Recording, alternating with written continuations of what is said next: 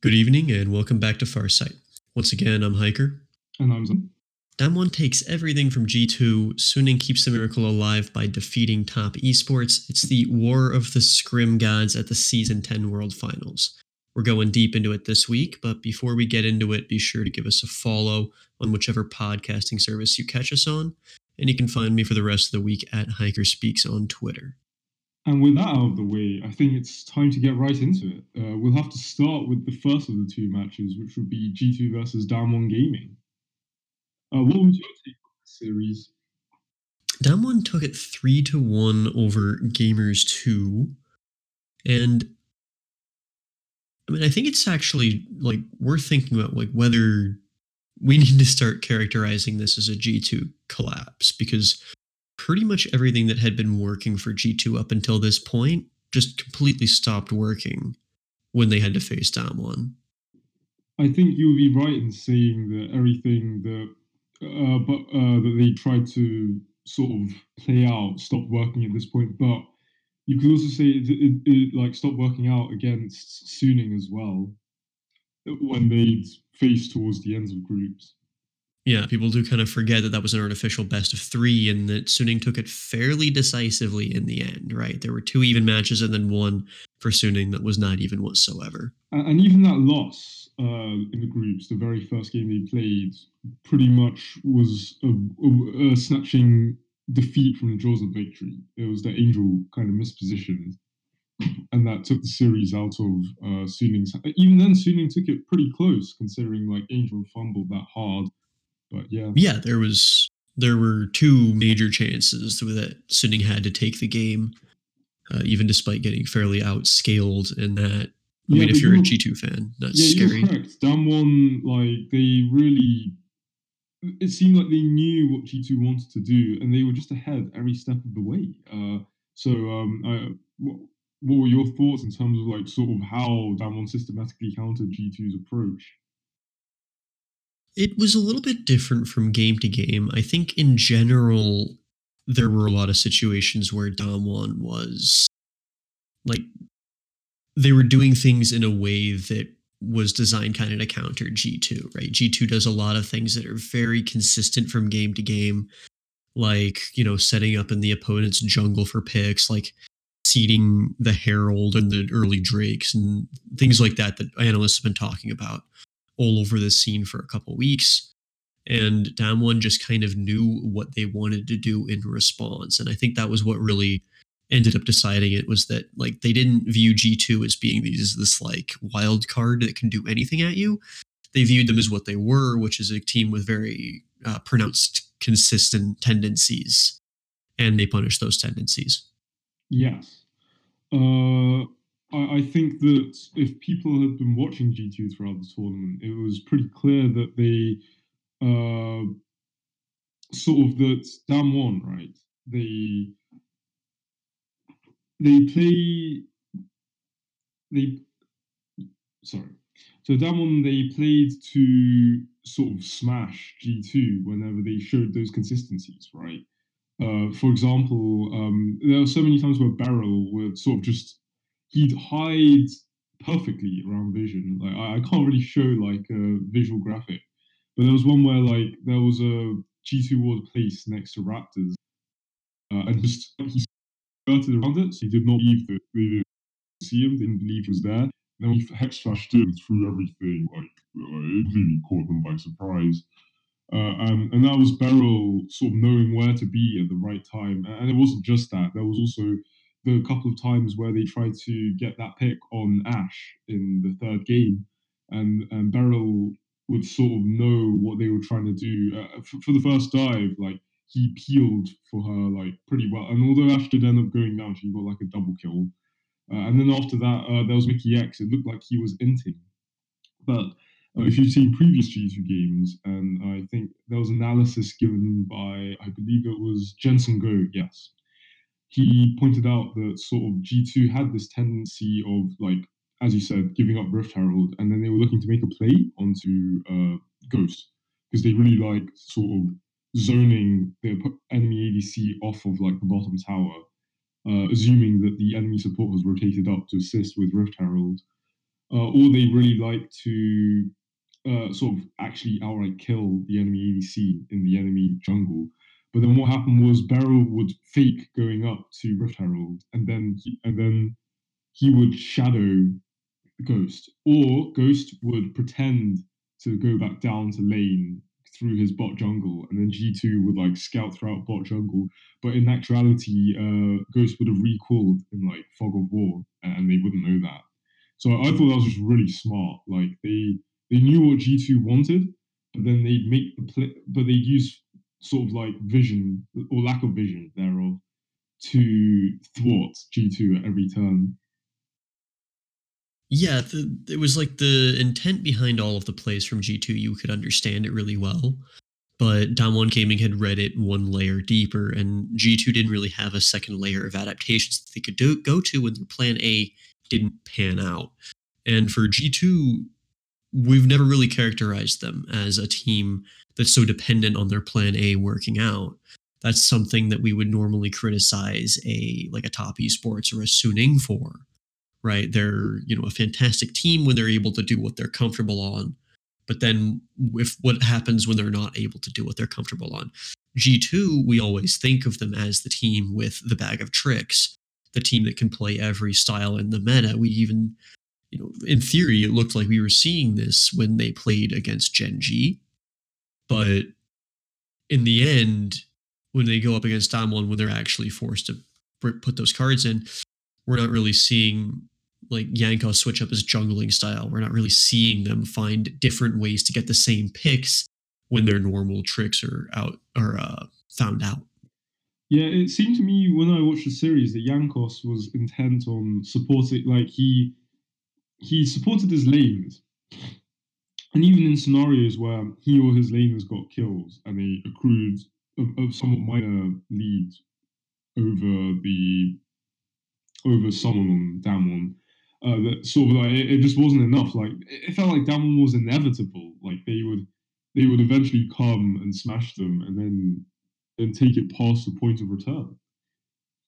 And I, I still think G2's late game decision making is generally really good, and that had they gotten to that stage, I could see them having a like sort of fair fighting chance to either get the upper hand or outright close it. Uh, but they never got there uh, outside of game two, and even game two that was sort of more down to the draft than sort of the execution. Game two, I'm not exactly certain what it seemed like Damwon was going for. It's either like there's really two kind of things that you can assume that they were trying. Either they wanted to kind of just take the same exact draft that uh, G2 had, basically like a one three one comp that's like w- with a roaming mid laner, and then just smash them on like a basically a mirror comp, which would be absolutely devastating to morale and all of that. Or they figured that they could go over the top with like the Fiora, which is like the theoretically good matchup into the Camille. I'm not super certain. It's also very possible I, that uh, just it is as you suggested that they wanted to mirror and they wanted to demoralize because G2, uh, while Damwon have ex- the players have expressed an admiration and love for the G2 players after their loss, like kind of respect, like, like really deep respect love and hate are two sides of the same coin, and they've the way that they've been talking all year long, living rent free. Uh, it's like yeah, G2's been living rent free in the Damwon players and staff's heads, where it's like, oh, we want revenge, and, and it's kind of like Sasuke from Naruto, where they're like, I'll stop at nothing, I live for revenge, kind of thing, and uh, and you've got to admire that. So when they finally had the chance to sort of it, realize that revenge they they take it to the next. Uh, they they revel in it as much as they can, and that entails sort of stomping G2 hard and showing them no matter what they do, uh, Damwon will do it better. I think the quote might have been something like, I want to crush G2 as quickly as possible from uh, Damwon's showmaker in the mid lane. Yeah, and, and even though they dropped the game, you could say there was some poetry in the fact that it was a 3 1, just like G2 3 1ing them like last year. There was also some speculation that that game two was the attempt to get a, uh, a Fiora skin for Nuguri in the top lane, but it seems like he's going towards the cannon.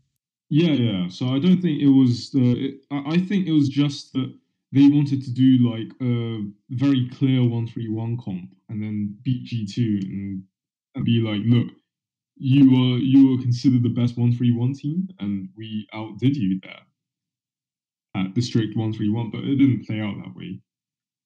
So I think G two still have the um. I think G two still deserve a lot of credit for like how amazing they are at one three one, because even because that one game that Damwon lost was uh sort of when they tried to attempt one three one at its purest, which they did not go for in later drafts. So that's all Damwon recognizing we don't want to play bull G two when it's like sort of their best style. One of the things that we get to see in both of these series, and we'll get to the second one pretty quickly, but we get to see kind of what happens when we get a few bands deep into the jungle pools of these top players, right? And it looks like for Canyon, it ended up being Hecarim as like that that trap card, that like last thing in the deck after the Nidalee, the Graves, the Lillia are all kind of off the table. It ended up being like uh, Bengi's Nidalee or like SOFM's Shen, where like you wouldn't expect them to pull it out, and like G2, like because they never played it historically in their career. Well, not Bengi never, but like you get the idea, as in like Right. because it's basically not showing up. Uh, the opposing players would you, you would forgive them for not knowing this because like uh, who else could know other than the player actually pulling out these cheese picks themselves? Well, not cheese pick, but like kind of surprise pocket pick. Right. And um, you know, it seems like Canyon had a decent amount of mastery over the Hecarim and his team knew how to play Yeah. around it, but And it's think- definitely a deeper look. And I think it also shows that Damwon were going at it with all their cards, right? That they were giving Right. G2 their due respect because uh, you'd think that if they were, if they had no respect whatsoever, they would have kept this pick like hidden until finals to bamboozle soon. But they, I think that although they hate, like, this is respect, although they hate monocross G2, they didn't hold back punches. They they showed like everything they could. Yeah, and they took it in a pretty commanding fashion. Mm.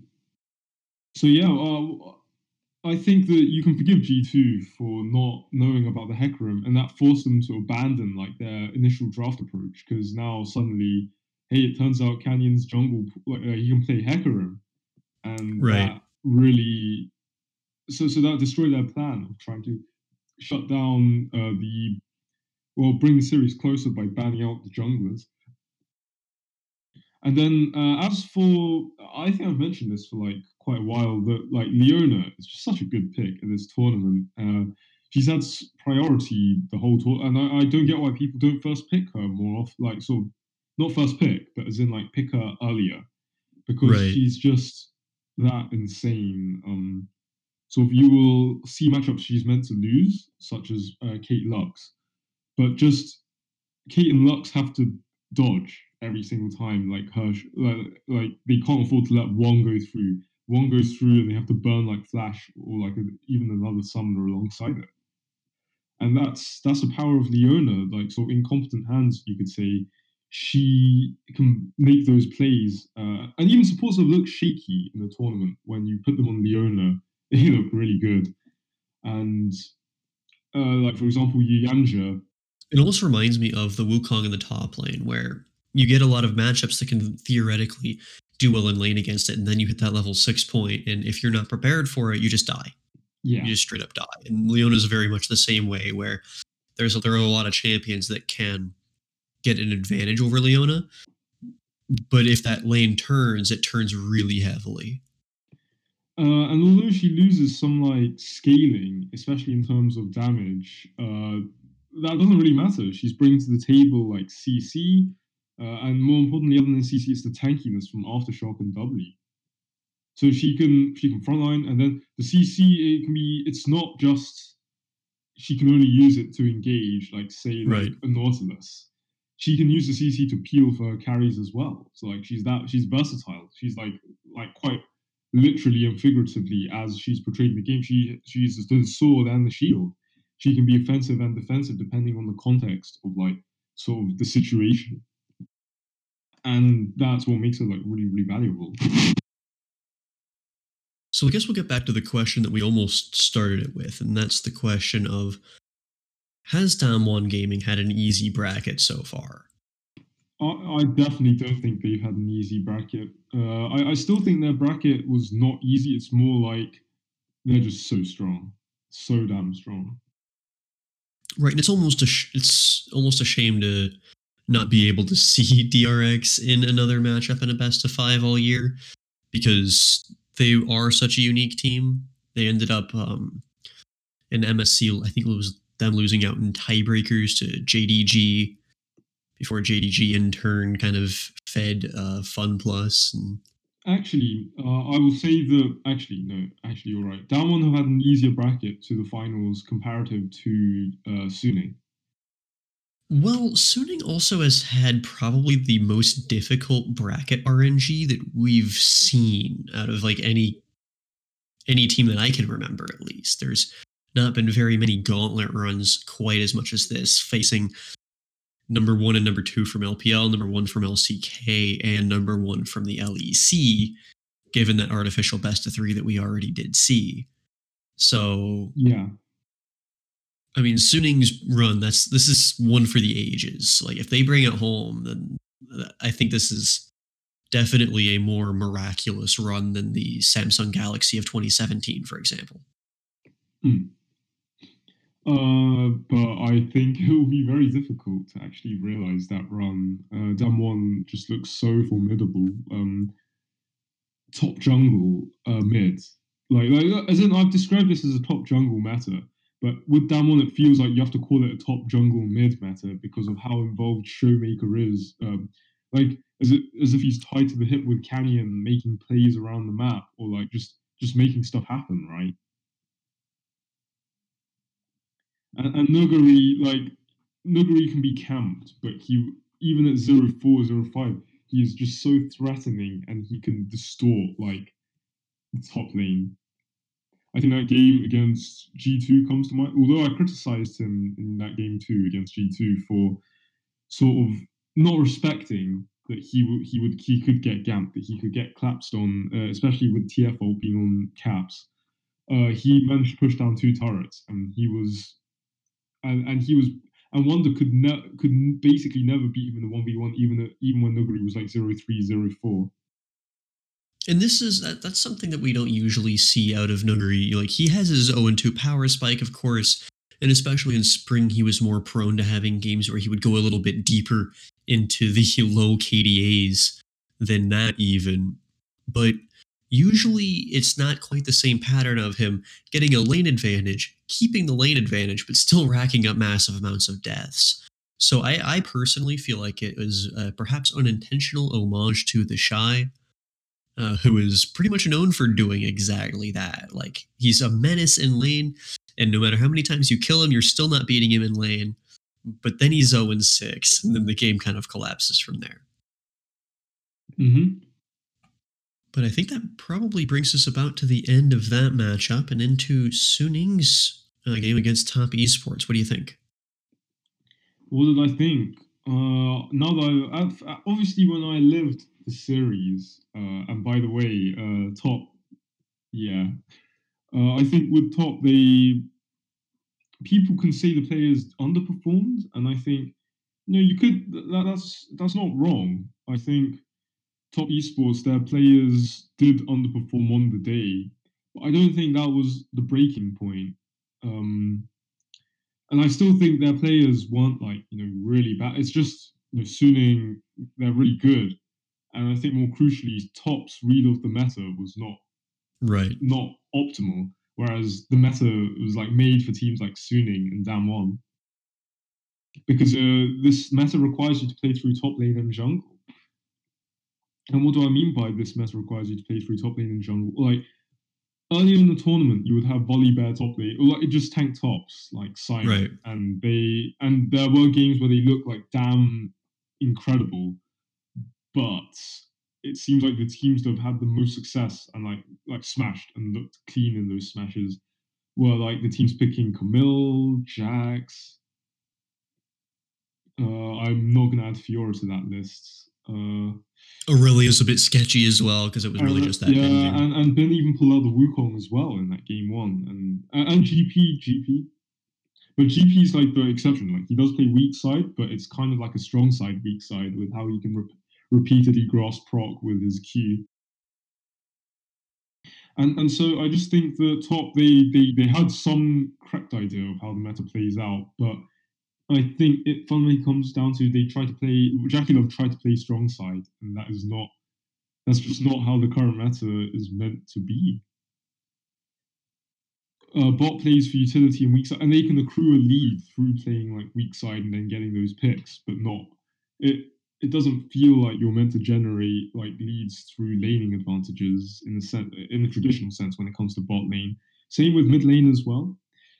Uh, Knight not on carries is very unfortunate. Like it, I, I think that yeah, you can say Knight underperformed, but I don't think that this means Knight is not an elite mid lane. It, it just shows he's not an elite supportive facilitative mid laner. Uh, he's not an elite roaming mid laner, but but like I think a mid season cup, he's already proved that he's an elite. He's an elite laning laner and an elite like carry mid laner because of uh, the Ekko game into Faker's Azir, the LeBlanc game into Showmaker. I can't remember what Showmaker was playing, but it was LeBlanc into a Showmaker champ, and it was very convincing LeBlanc that like was insane.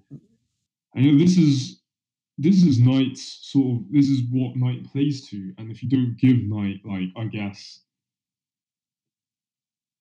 because this meta is not about those pit, uh, and Knight did try to force Ekko, but it just didn't work.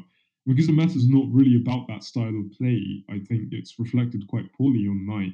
But it doesn't mean he's played badly. Like he's played and he's gotten leads. He's just struggled to carry with those leads, and you can forgive him for that because how many other mid laners like turbo carried this tournament? I think Yagao Zoe is one of them. PoE on some of his really weird picks is another one. And then Angel on the Kali. Angel on the Collie is probably the only other one. And then like I can't think of like a hard carry, like literally mid 1v9 performance this tournament. And so you can forgive Knight for not being able to leverage that lead. And also Karsa, he his lead's good, but like I, I still think his Lee is kind of like comfort, not meta, and the the farming junglers are not his best champs in terms of jungling. Like he's just way behind. He's way behind Selfmade, SOFM, and Canyon with regards to farming champs. Oh, and that's another thing for Suning. Like literally, SOFM is made for this meta. Like farming, counter, like invading hard. Like literally, SOFM will turn up when the enemy jungle camps spawn. I think it's that, and it's like I feel like people who don't see the LPL might mischaracterize it as SOF- SOFM being like spe- a specialist in this type of meta, but that's not really how it is. SOM- SOFM, of course, is also a league god. He's also played the tanks.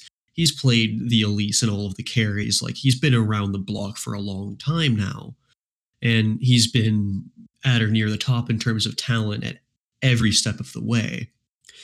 But what makes SOFM so good in this meta, I think, is not necessarily his champion pool or his own tendencies, but also his just his, I guess, mentality of just getting into the laboratory and figuring out the meta. He's a very, very experimental player. He is very good at figuring out new ways to play the game and never falling back into old habits. SOFM is a true genius in, ter- in that regard. And I think that that's the aspect that makes this an SOFM meta because it's a new meta. I'm not sure that he, he does have tendencies to like greed with invading jungle. Camps. Yes. And that top capitalized that for their like only win, where he tried to flank on Kindred, but they they were expecting him and they all just turned on him. And then Karsa Lee kicked him out of the Kindred ult, and that was it. It was also a compositional matter because that was kind of the only way that Kindred could get in, and both sides knew it. And yeah, uh, Top Esports just kind of kept themselves aware of it. Whereas if they had lapsed in attention for even a second, SOFM might have gotten into their backline. Mm, not sure about that. I, I think and I'm not sure about the statement that SOFM is. I do agree is experimental, but I I'm not sure about adaptable so much as he he sticks to his strengths. But it's just a matter where like being as efficient as SOFM is just so rewarding. I think um Yamato Cannon, I watched one of his VOD reviews. He pointed out that SOFM um, he whereas most junglers will try to minimize damage if like a skirmish playing out poorly is playing out poorly, right? SOFM um, will immediately abandon like a skirmish going poorly to just invade the enemy, the opposite side of the map, and take the enemy jungle on that side of the map. and it's always correct. It's a lesson for junglers everywhere. Just try not to do it in my games.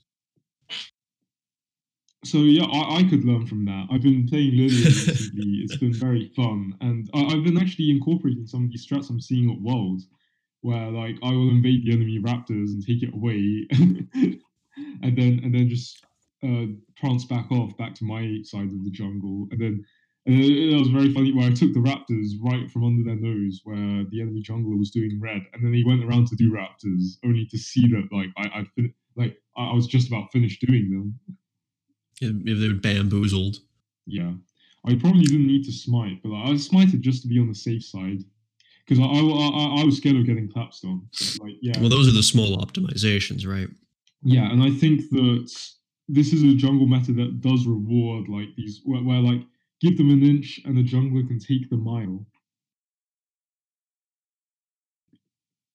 And that's why these level ones have been such a big thing this tournament. Oh, absolutely. Do you expect to see level ones in like the finals? Yes, uh, I think it's pretty much inevitable. I think that like we might see level ones that are like five and five kind of grouping for one, and then they just yeah. decide not to call it because they know that the other one's there. But I f- have a feeling that they're both going to prep. I think it was uh it was Dobby Dobby Korea who uh, no it was Dobby it was I, I don't know who it was but like they they pointed out that G2 did try out level ones, but Damwon seemed very savvy mm-hmm. about like level ones that G2 might try to pull out. They also happen to pull out a lot of the same ones that they did against Gen G in particular, and, which and that's the thing, Hiker. I think if you're as strong as Damwon, you just need to play level one safely, and mm-hmm. you can concede that information at disadvantage because you're that formidable that like it like as long as you get to mid or late uh, without being in an extreme deficit, you can smash the game open through pure brute force.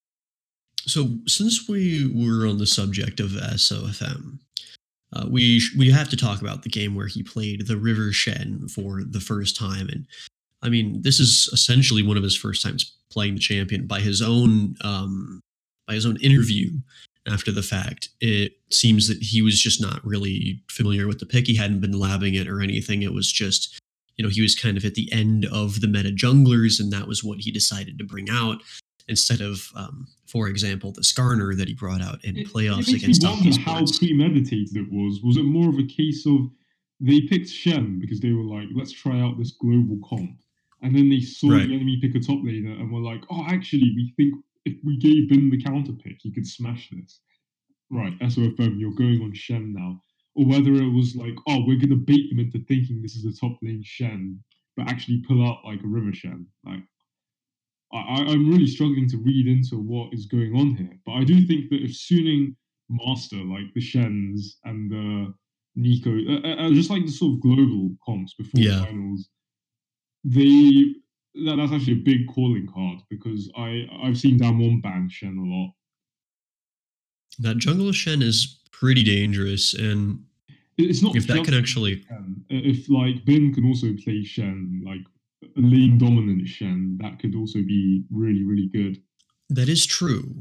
I'm not gonna hold my breath for a for Bin on a you know he's not quite a tank. He's like a bruiser tank, but still like not quite in Bin's wheelhouse from what we've seen so far. Yeah, uh, but didn't he also pull out the Ornn, which you would never have thought he would pull out?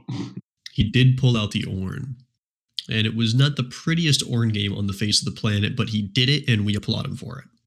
Yeah. Okay, so I I think that Suning sort of have hinted that they have these interesting cards going into finals. Uh, we just have to, and same with Damwon. We just have to wait. I, am excited to see these two teams clash. I just hope it's not a 3 Yeah, that's pretty much what we're hoping. I think that either of these teams, like they, like we kind of want to see them both win in a weird way. Yeah. Uh, but no, no, no. The... I want to see Suning win. I don't even want to see Damwon win. Like, oh, I. The only reason I'm conflicted is because I've I really want like the players on Damwon to succeed. I think that they're kind of the way forward for their entire region and all of that. Um, but I can't root against Suning. It's just impossible. Like Suning's just they're the protagonist, and that's the way it is. Mm. I, I going back to the Shen. Sorry, I think that the the Shen was very effective, and that while it wasn't like a power farming Shen, he had a really mm-hmm. good game plan, and he killed Karsa at Gromp and then and then like sort of Suning just took over the game after that. Uh, other than that, his well, his Jarvan was also very funky. He has a very unique play style on the Jarvan where he will like ult and then like dash out of the ult and then dash back into it once it's off of cooldown. He's a very like I guess off kilter sort of player where he does not play the I guess, all in team fight in exactly the same way. He was also, I think, he had phase rush on the Jarvan, which is, I think, it's one of the options that you can definitely go for. But it gives him better, uh, really, really good ganking because how are you gonna like? You can see the Jarvan coming from a mile away, but if he speeds up, catches up to you, and then ults cages you, that's like literally a flash burn. Yeah, and of course he got value out of it straight on the level two because the Ashe and Tahm Kench were pushing. And that actually can kind of segue into another point about this, and that's the bot lane issues that we were seeing on top esports. Yeah.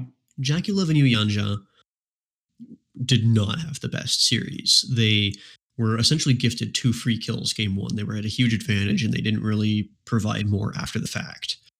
Um, even in the game two, that was a really uh, you know, top top esports favorite all throughout. JackeyLove still kept Suning in it by getting caught out three times. If you look at the damage per minute that uh, JackeyLove had throughout the tournament, and group stage, he was at about he was at 712.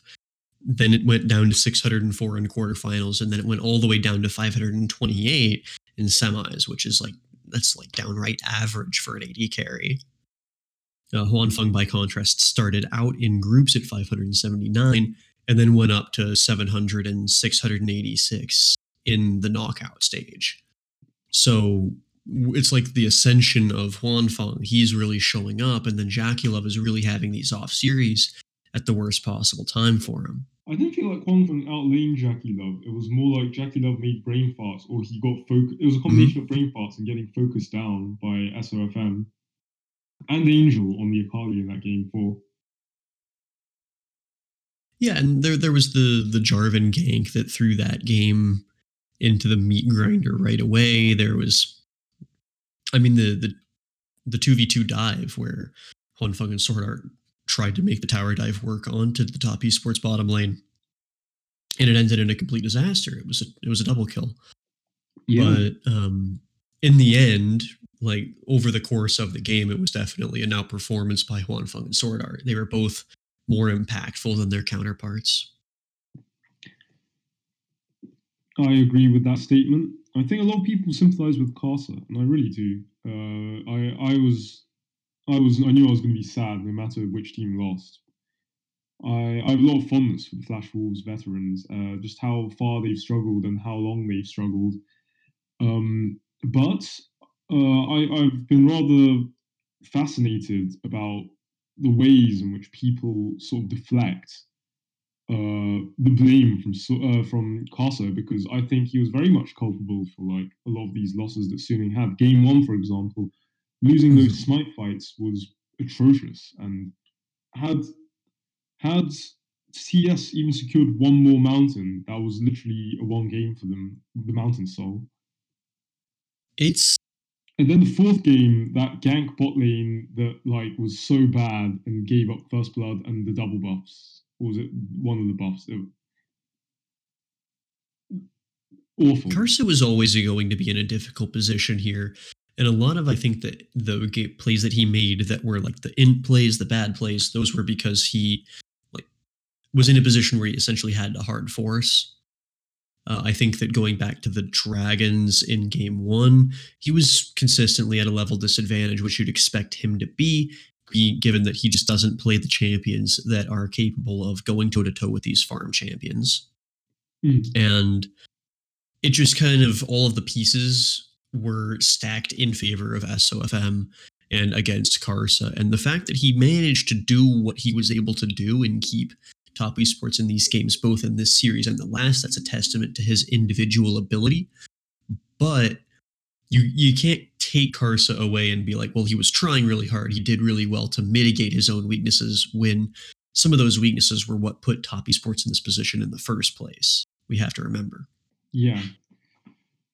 Oh, back to the drawing board for top. I hope they have another shot next year because you know th- this is still a team that I, I I really like the players and I want to see them succeed because mid-season cup that was that was that was very feels good and I, I Yeah. honestly thought you know that they could go further but I, I think when the meta doesn't shake out for the team like that, that that's just how it is and I think yeah top if they had like a different support who knows I think that could have been enough to have sort of brought the series closer. Not saying that it's just that people will be like, "Oh, it's all JackeyLove," but when you watch Right. Yanja lane with him, like it, it feel yeah, it's like one JackeyLove has to lane as one point five. I see that on both sides I'm- because at the same time there were also a lot of those trades. Yuyanjia, as Tahm, he missed eight. He didn't eat JackeyLove, so JackeyLove got instantly blown up. Mhm. Like, how could you accidentally eat your jungler instead of like the AD carry? And then, the, and in the Lux game, he missed like he missed bindings that immediately like let the enemy team know we can engage on them. That were, and like sort of at this elite level, you have you have to hit those like Lux bindings. for me, it's like I do I do see the other side, however, where a lot of the deaths that Yuyanjia had were specifically because the bot lane as a whole overextended and it was Yuyanjia that just ate the bullet for it. That's a that's a decision that the bot lane is making, and it's probably JackeyLove's call. No, So no, I'm not what going I to- mean is literally like if you miss like a light binding, Right. like I know this as a as like not even a high elo player, like just just if, if I'm mid lane as a Kassadin into Lux and she misses the light binding, I- just go onto her. I, I go onto her and I like just eviscerate her. Uh, whereas you know if the Lux holds onto her light binding, I actually can't go ham. If she saves it, if she saves it for when I ult in to try and make a trade with her, like, I'm the one who actually like probably loses out on that trade. So so there's like he was button spamming. Like you don't just throw out your Lux bindings hoping you hit. If you throw out a Lux binding, it better damn hit because like you, you can get zoned and punished so hard for it. At the end of the day, the Lux wasn't the worst game for Yuyanjia. It was definitely him having a pretty No, hard time on the Tahm Uh, Kench. it looked good because you got kills, like, but but you you're misunderstanding like having a good KDA and like actually playing like. Well, let me let me put it this way: you're you're not going to compare him to Mark, you're right, you've just used up your phase rush and your EW is on cooldown. If you stay up shoving the lane without any escape tools, right? Do you agree with me? And then the jungler comes. If you had your EW up, you maybe could have stopped them with like a root. And if you had like phase rush, you, you hit them with EWQ, and then you're on your merry way to like having run away, you escape the gang. But like, so I guess what I'm saying is Lux can be so easily punished if she misses her cue, and it's it's pretty criminal. But like, like so if, if if you throw out your cue like that and then miss, that the, owner can go in onto you for free, not just you. Go in on the Caitlyn for free. So like saving the Q for like the Leona engage to disengage is like one way to play out the lane. The other way to play out the lane is uh sort of actually hitting those Lux bindings, which and you do you remember when Bin escaped from like what looked like certain death? Go back and read. Oh, which time? at the end of the game, like the game losing. Like Bin escapes and then he TPs. And okay, yes. Yadra missed two Lux bindings in a row that should have been fairly like straightforward to hit.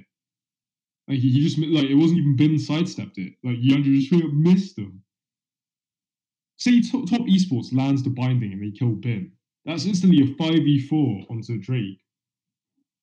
And when Yandra is source of the CC, like he's the one who needs to hit the CC for the play to be made. Then you can't blame like the rest of top. Like, it, was just Yandra missed CC. There was nothing else they could do because he didn't have other CC to catch him out.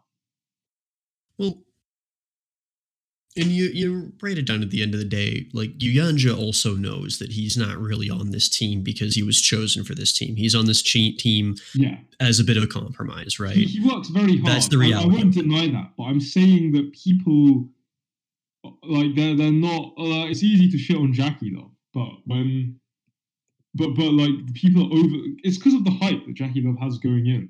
But I what I'm saying is give JackeyLove a better support, and it. I think that Top look remarkably better than this. So Top, I, I think if they're not in the market for Mako and PP God, something is wrong with them. Uh, I guess it's not just Mako and PP God. Let me think. What I think Si would be really good to JackeyLove. Do they have? The kind of engage and aggro Yeah, style is precisely what JackeyLove is is about. The Shaoxi could work. I mean, depending on the status of the E Star thing that we talked about last week. Uh, you could also look at, I mean, any number of supports. Honestly, LGD has four supports on their roster that could all start in that position.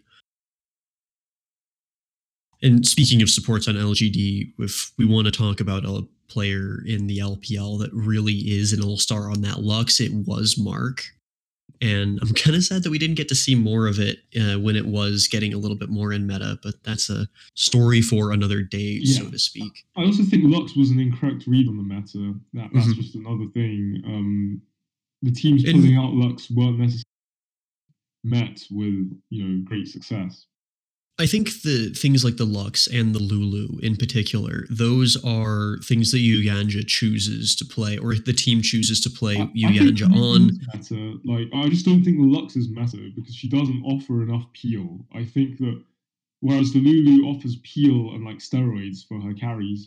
It's certainly it's certainly playable, but I think that the fundamental reason why those picks are things that we see Yuyanjia on is because he's much more like he's much closer to the league average when he's on those enchanter picks. That is the thing that he is kind of known for. That's what he's been more comfortable on historically.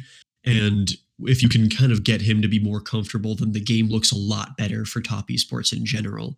It just happens that Lux is a champion that's a really dangerous pick pretty much in any scenario. And Caitlyn Lux is a lane that has to hard win. And if it doesn't hard win, then you end up in this really dangerous situation around like the two item power trough of Caitlyn. And you, you just kind of go down and down the list. And all of a sudden there's a Jax in your base. I think that as Beryl and Sola have shown, like Leona, like she's meant to be weak in, weak into Cait Lux. But It's just a case of like if you're dodging terrorist attacks, you have to like you have to catch every single terrorist at like border checkout. If you let one through, it's a tragedy, and that's the same with like Leona's EQs and ults. So, Like they, they And I- have to avoid every single one, but the moment one Oh, yeah. comes through, it, it's over. Oh, yeah. And there are certain lanes where Lux is the one where she only has to hit one binding, but Leona is not that lane. Yeah. Uh, anyway, I I think that at the end of the day, Suning just it was just every player played better across the board, and also just their read of they're they're so much more in sync with the meta. They're more in sync from the meta, and they're just playing at a higher level right now. Yeah, Like and- and Suning's and the draft as well. Just like so, because you have to, you can't ban out Bin and you can't ban out uh, SOFM. Yeah, and Angel seems much more impervious to champion pool issues than he has been in the past, right? We knew this guy in Spring Split, well, we didn't like the narrative around him was that he was a control mage player, right? You would put him on the Azir, he would be fine on the Corki. He, you know, he had his Kassadin pocket pick, and that was like what he played. Of course, like if you go into the deep cuts, you know that he had that split where he was a top laner. You know that he plays a whole hell of a lot of Akali and solo queue, this and that. But uh, you know, even through summer, he usually kind of gravitated towards a few picks. Like the Syndra was one that he was pretty comfortable on. And he wouldn't stray too far away from that. Now at Worlds, he's been a lot more versatile.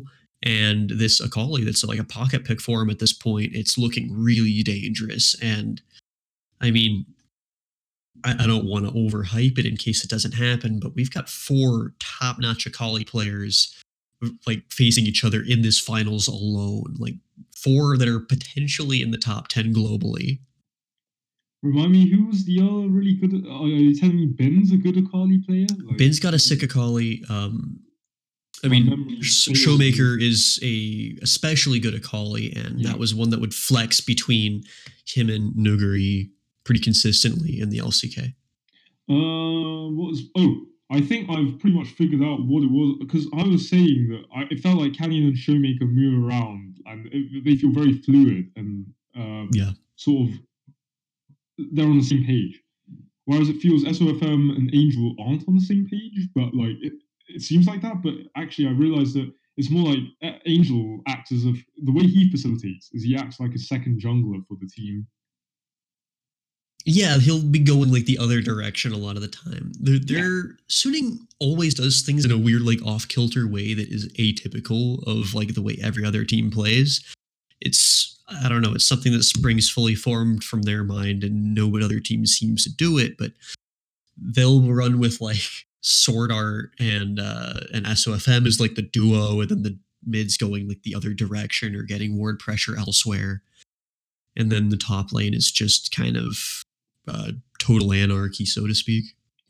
And that that's what makes Suning like unique, and and they can pull it off because Bin and SOFM exert like Bin can exert yeah. that much pressure that like so in the two v two or even the two v three between top jungle, like they they have Bin exerts that much pressure, and like and, and Suning know what to do when he's doomed. Like they see like three people mm. moving top, and like Bin is very clearly dead and, and they, they will just let him die, but they, they won't. They'll also like they either trade or they make a counter collapse where they where they like where, where three people collapse on the three people who are diving. On, like Bin is basically bait because he he will right. have done enough damage or like counterpunched in the way before he went down that like sort of there's a good chance they can get like two or three in return.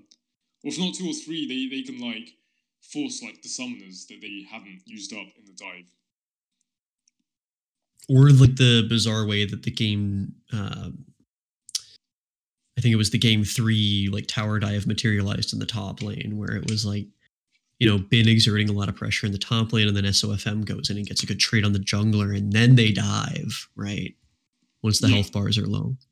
So I, I think that Damwon won't be as susceptible to this because I think Canyon and Nuguri are that. Oh, oh yeah, I think that's the way to describe it. I think Dam- I feel like Damwon don't really play around top in this meta because Nuguri is monstrous enough that like so, right like Canyon is just playing with Showmaker across the map. But so so that's one's interpretation of the meta where they leave top on on a kind of island, but they'll come assist him yeah. in jungle if the need arises. Whereas it feels like with Suning, it, it's like Bin isn't playing on an island, like they very much play around Bin uh, and it's with SOFM. But like if if something's not going, but they will also try to win bot at the same time by sending like Angel to sort of make something happen on the other side. As you said, like very often he'll go in the opposite direction. I believe it was Peter Dunn that I recently heard say that there are kind of two main ways that historically that we've seen jungle carry metas materialize. And there's one where you have the mid laner pushing and roaming and kind of securing priority uh, and the ability to invade on the opposite on the opponent's jungle. Oh, the SKT dominance era style of jungling.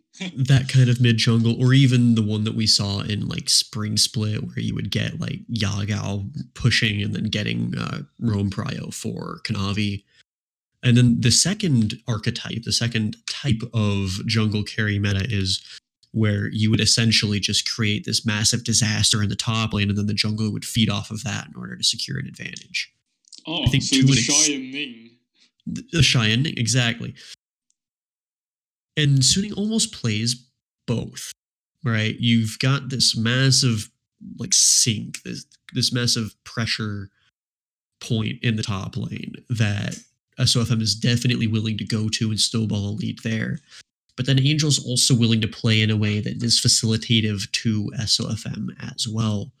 So I think that Suning in general has a little more flexibility than they're perhaps given credit for.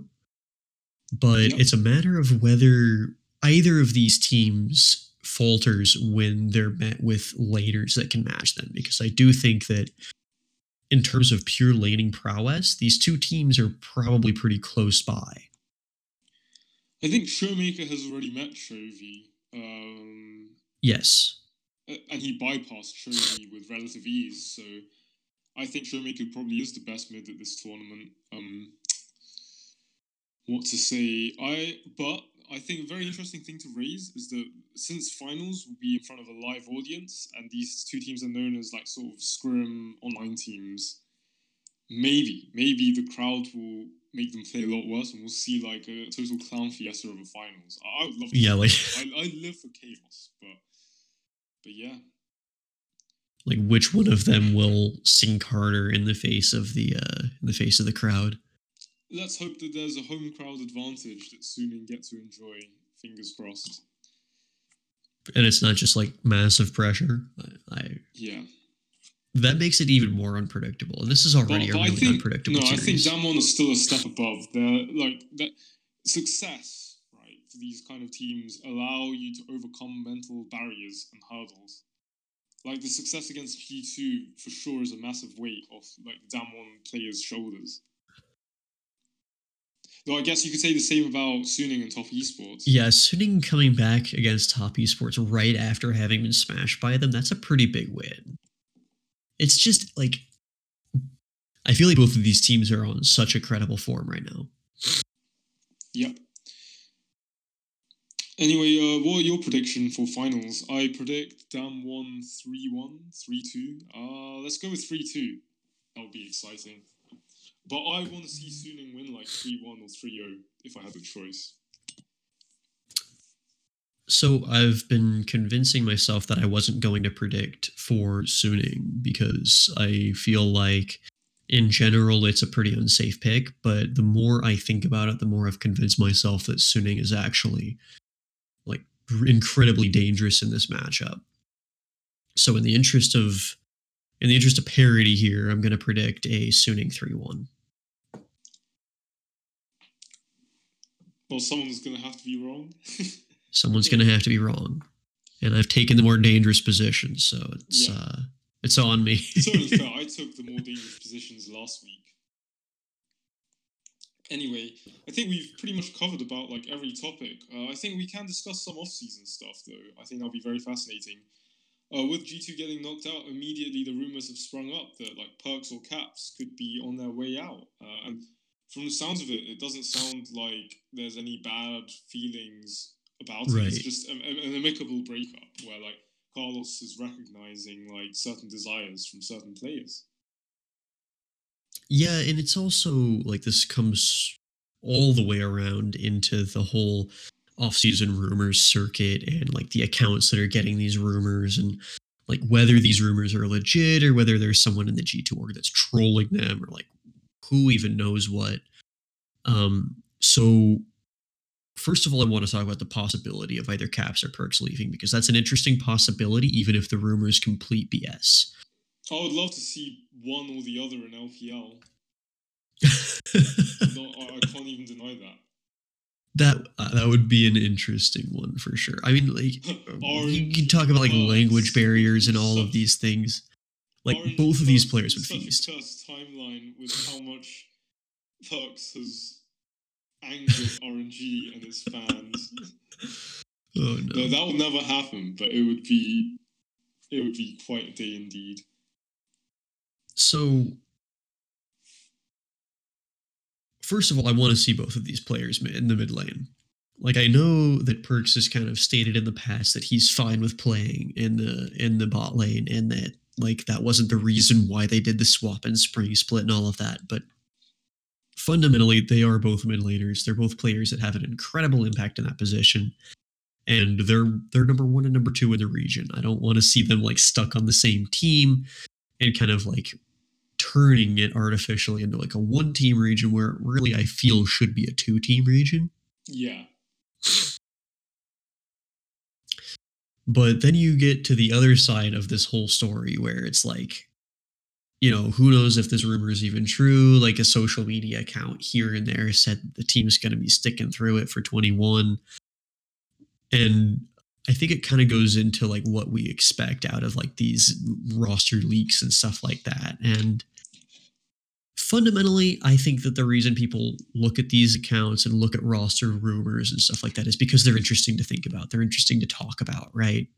And that's kind of the main reason that I like to talk about roster rumors is because there's a lot of hypotheticals. There's a lot of ways that they get you thinking about what a roster is and what a player means to that roster.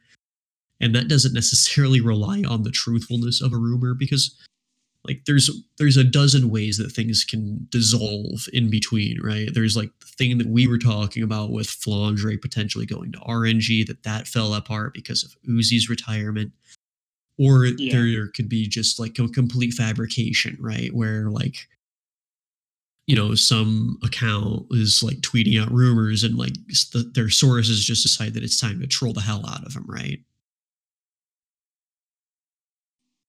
Yeah. So, uh, okay, I I don't think it's a troll. I think the one of Caps or Perks is probably going to Fnatic because Fnatic are looking for a mid laner, and like I, I think these two are both competitors, and I think that Fnatic had the makings of a competitor, if not for if not Yeah. for Nemesis. I think everyone can pretty much universally agree on that. And it might not even be nemesis's individual failings or anything like that like yeah he got the hell outlaned out of him but at the same time it does seem like in interviews and here and there like you've we've heard that it might be a stylistic mismatch for nemesis and the team so you know get him on i don't know what like or, uh, astralis Yeah. team solomid i don't know Yeah. Anyway, I think that's pretty much most of what we wanted to talk about. If I'm going to be honest, unless you there's something you would like to. was there any other oh, i guess we could talk about alphari Alphari, Alphari to Team Liquid, wasn't it? Is the current. yeah rumor. yeah and that's It's a like uh shame, that's a big like, I- I- rumor I, I think he pro he early retirement for like arguably Europe's best top laner. No, I Early think, uh, retirement- this Team Liquid roster could make waves if. The, Oh, yeah. uh, I'm not sure about Santorin. I'm very unsure about Santorin. In fact. Santorin is best player available. They can't use an import slot on jungle, and Santorin is like the guy who is not completely locked down and uh, has the most chops. You're when you're talking about jungle pool and NA, like you're you're really kind of digging deep after that point. Yeah, no, I guess you're right. If they're gonna go for an import top, yeah, no, yeah, you want them. Import top, and they're not giving Core JJ. Like if if they were to lose Core JJ, they'd be able to import jungle, but that's like a whole other bag of worms. And TSM also Bjergsen retiring. Like, what a legend of the game. Like, you could be Yeah. a TSM hater like me, but still respect the fuck out of Bjergsen because that guy is an exemplary model professional. Uh, and I, I think it'll be really funny to see.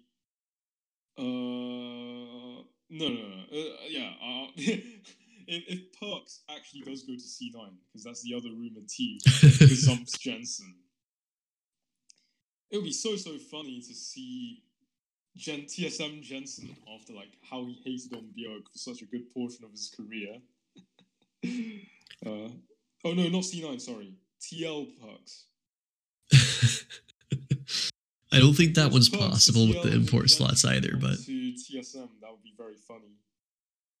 I heard Jens. Oh no, Nisqy is leaving C9, so you know oh and yeah. counted as an import, so that that means Perks is open for C9. One thing that I have heard floating around is that uh, North America is looking at a lot more players from the European regional leagues this uh, this season, as opposed to like established LEC players, which I think is like the correct move mathematically for them. And from there, it gets into like whether you wanted to see those players in uh, LEC or not. Yeah, I, I do wonder. Um, sort of, uh, just as long as they don't get uh, sort of your ERL players like Aker. Because I know Aker played pro before, but as in he was in the ERL when he was getting Right. picked up by um, Zabutin. then I think NA are good to go. If they, because I do think that stealing European talent, well, talent before they become talent, and then developing them is probably the best way for NA to go. Uh, on top of like exploiting their own talent. Yeah, and there's there's a whole lot more conversation, but if they're able to like if they're able to correctly scout, then we might see just kind of a healthier import structure overall because I think there's a lot of moves that have been made in the last Yeah. kind of 2 years or so that are just really um like they, they just really didn't pan out. Yeah. Anyway, I think that's most of the off-season roster rumors we talked about. I think TL can assemble a solid roster. If TSM have any ambition, they should go for Chovy. If not, they should get uh, was it Evolve from Academy. And uh, C9, they should be in the market for uh, Perkz if he actually is available. People are saying uh the, the Chovy rumor is him to evil geniuses. I don't even know how I feel about that one. That was in the past. I'm not sure if Chovy would actually go to Evil Geniuses this year. I'm not sure if I really buy the Chovy to NA rumors at this point, but Yeah, no, I don't think Chovy will leave. But, it will, but if TSM have ambition, they will chuck money at Chovy. oh yeah. I mean, I, I think anyone would offer him, honest to God, and it would just be a matter of what he takes. Hmm. Like half of the LPL teams would probably offer Chovy if given a chance, but we'd just be throwing darts at the wall at that point. Yeah. Think that's about everything for this week's episode of Farsight. Uh, once again, give us a comment on whichever service you use to catch us on, and that's going to be everything for us. That's, that's Yeah. Hiker signing off. Right. And that's Zayden going. Uh, take care, everyone, and see you after the finals, where we hope that uh, Suning can claim it. LPL Jiayou. LPL Jiayou.